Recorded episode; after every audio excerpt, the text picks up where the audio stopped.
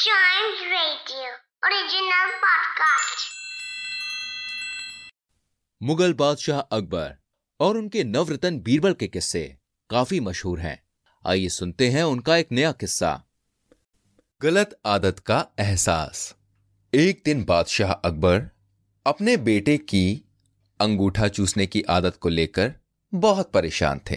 अकबर ने कई तरीके आजमा लिए थे, लेकिन शहजादे की आदत वैसी की वैसी ही रही।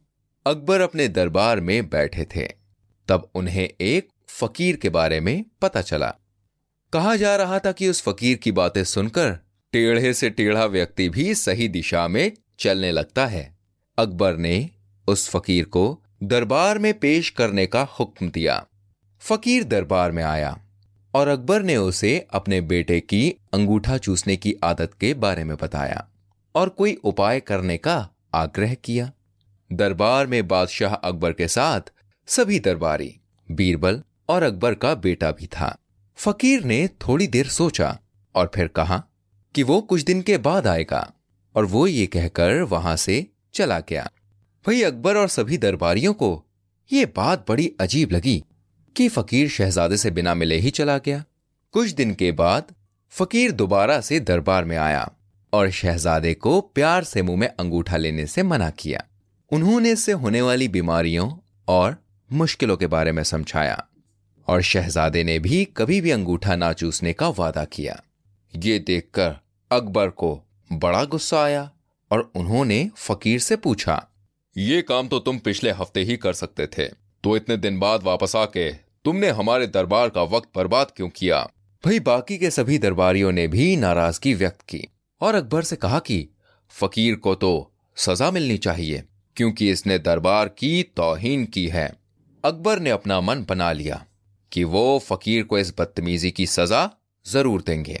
तभी उनकी नज़र चुप बैठे बीरबल पर पड़ी और अकबर ने बीरबल से पूछा, बीरबल, तुम चुप क्यों हो?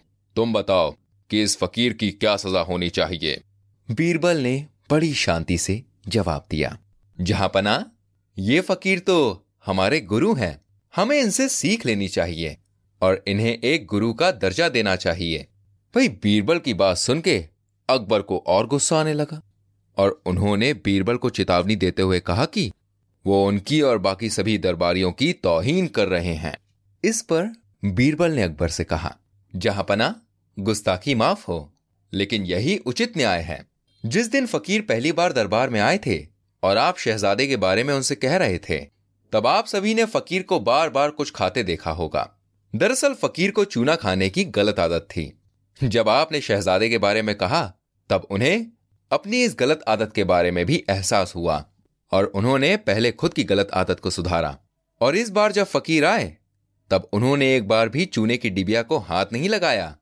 भाई, ये बात सुनकर अकबर और सभी दरबारियों को अपनी गलती समझ आई और सभी ने फकीर का खूब आदर और सम्मान किया। तो दोस्तों, इस फकीर की तरह हमें भी दूसरों को ज्ञान देने से पहले खुद की कमियों को सुधारना चाहिए और सही उदाहरण पेश करना चाहिए। तभी हम दूसरों को सही रास्ता दिखाने के काबिल बन सकते हैं।